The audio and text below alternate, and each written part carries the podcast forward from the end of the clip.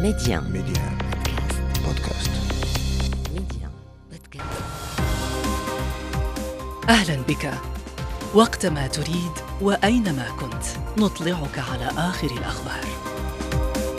محتوى إخباري يومي. سريع دقيق ومختلف. كل ما يهمك في العالم بنقرة منه. أنا مجدولين بن شريف وهذا أخبار كاست. على ميدي ان بودكاست. مرحبا أهم الأحداث في عناوين.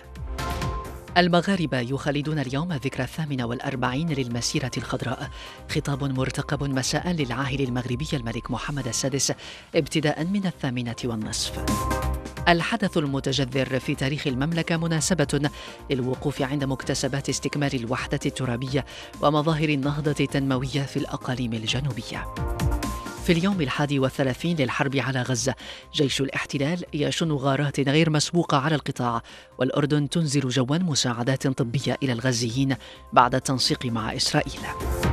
الوكالة الأممية لغوث وتشغيل اللاجئين الفلسطينيين أونروا تفقد 79 من موظفيها في غزة منذ بدء الحرب الإسرائيلية مؤكدة تعرض العشرات من منشآتها لأضرار جراء القصف إلى تفاصيل. يومه الاثنين السادس من نوفمبر يخلد المغاربة الذكرى الثامنة والأربعين للمسيرة الخضراء. بالمناسبة ينقل بلاغ لوزارة القصور الملكية والتشريفات والأوسمة أن العاهل المغربي الملك محمد السادس سيوجه مساء خطابا إلى الشعب. ابتداء من الثامنة والنصف سيبث على أمواج الإذاعة وشاشة التلفزة. يمثل هذا الحدث التاريخي تحولا حاسما في مسار الكفاح من أجل استكمال الوحدة الترابية للمملكة مكتسبات دبلوماسية متتالية حققها المغرب عززت دفاعه الشرعي عن سيادته على صحرائه لم تأتي من فراغ.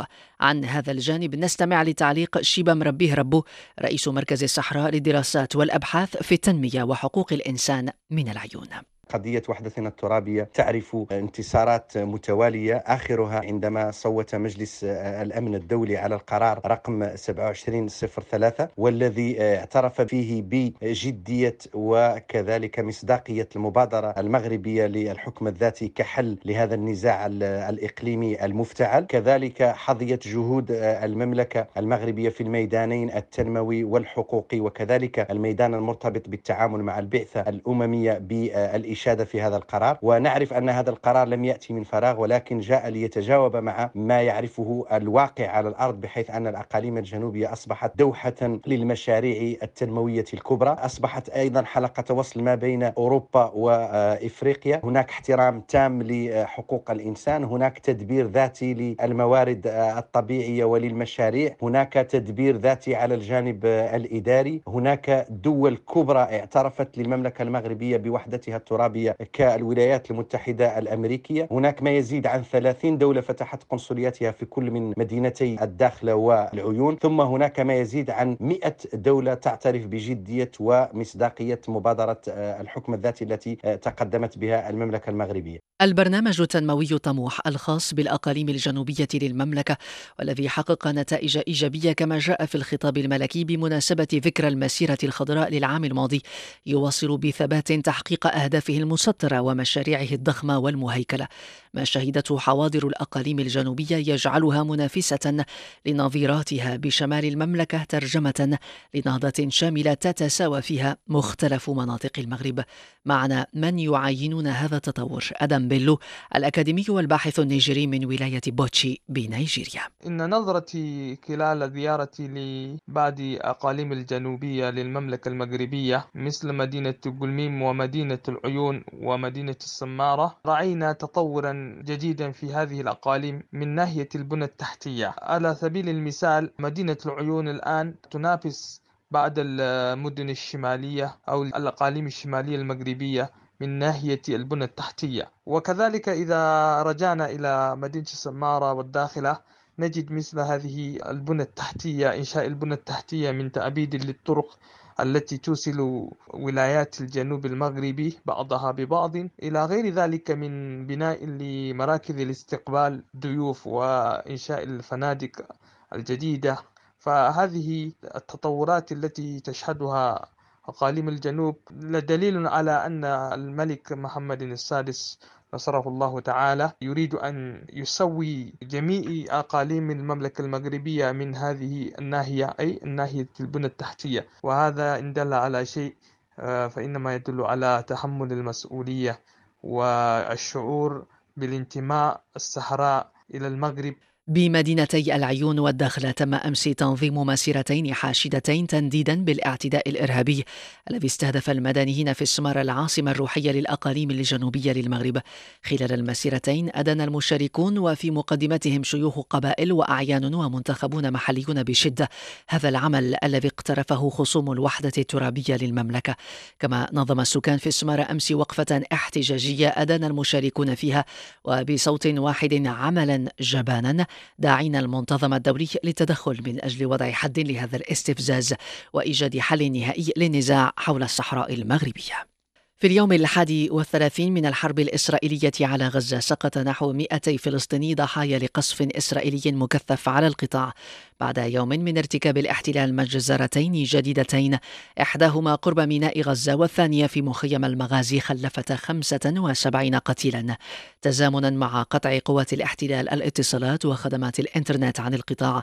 نشرت كتائب القسامة الجناح العسكري لحركة حماس مشاهد لتدمير آليات إسرائيلية وورد هذا الصباح نقلا عن وزارة الصحة في غزة أن قصفا إسرائيليا استهدف مستشفى الطب النفسي الوحيد في القطاع ومستشفى العيون. معنا مباشرة من غزة مراسلنا عادل الزعنون. عادل مرحبا بك.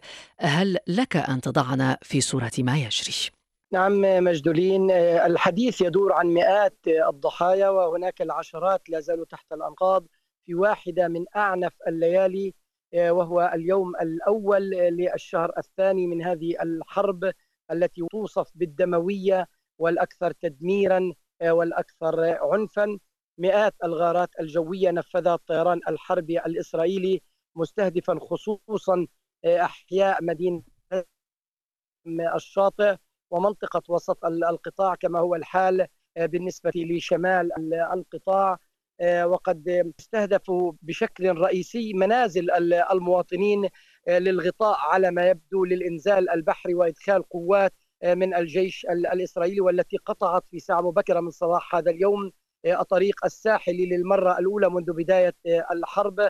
وبالتالي باتت مناطق شمال القطاع ومدينة غزة معزولة تماما عن وسط القطاع وجنوبه وزارة الصحة تقول إنه بسبب قطع الاتصالات الأرضية والخليوية طوال ساعات الليل من الجيش الإسرائيلي وقطع شبكات الإنترنت لم تستطع طواقم الإسعاف الوصول إلى أي من المصابين أو الضحايا في أي من المناطق في كافة شمال القطاع ومدينة غزة. في الوقت ذاته لا زالت اشتباكات في ثمانية محاور تشهد دخول وتوغل للدبابات والمدرعات الإسرائيلية وتقول القسام وسرايا القدس انهما أطلقتا عشرات قذائف الهاون باتجاه القوات المتوغلة. والقسام تقول إنها في صباح هذا اليوم دمرت على الأقل دبابتين بشكل مباشر شمال مدينة غزة. هذا كله يأتي في وقت لا زال الوضع الإنساني يزداد صعوبة وتعقيدا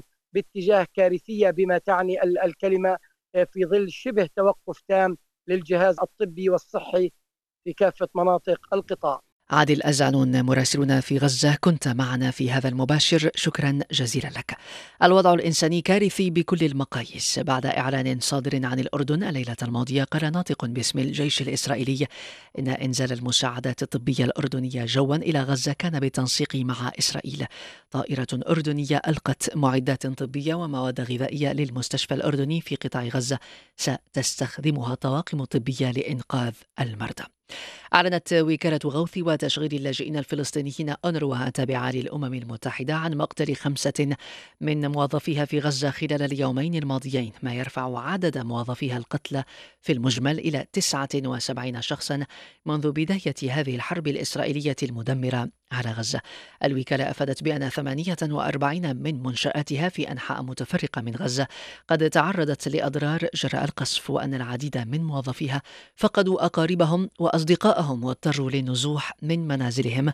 ورغم ذلك يواصلون العمل بلا كلل لتقديم المساعدة الإنسانية لسكان القطاع. أمام شح المساعدات واكتظاظ مدارس الأونروا التي تحولت إلى مراكز لإيواء النازحين. الوضع صعب جدا كما تصفه من غزة. تمارا الرفاعي المتحدثه باسم الوكالة.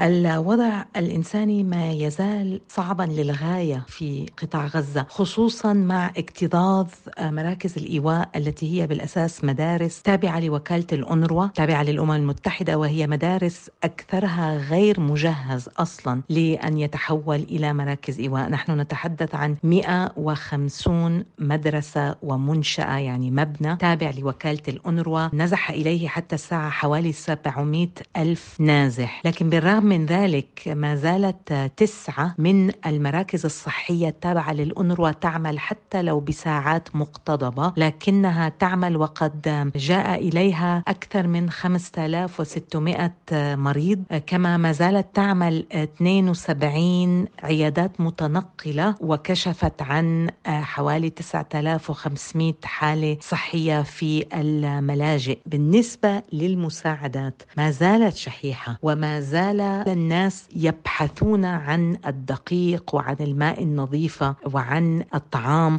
جولة أخبار كاست انتهت أخبار كاست اختيارك. اختر أن تشترك معنا.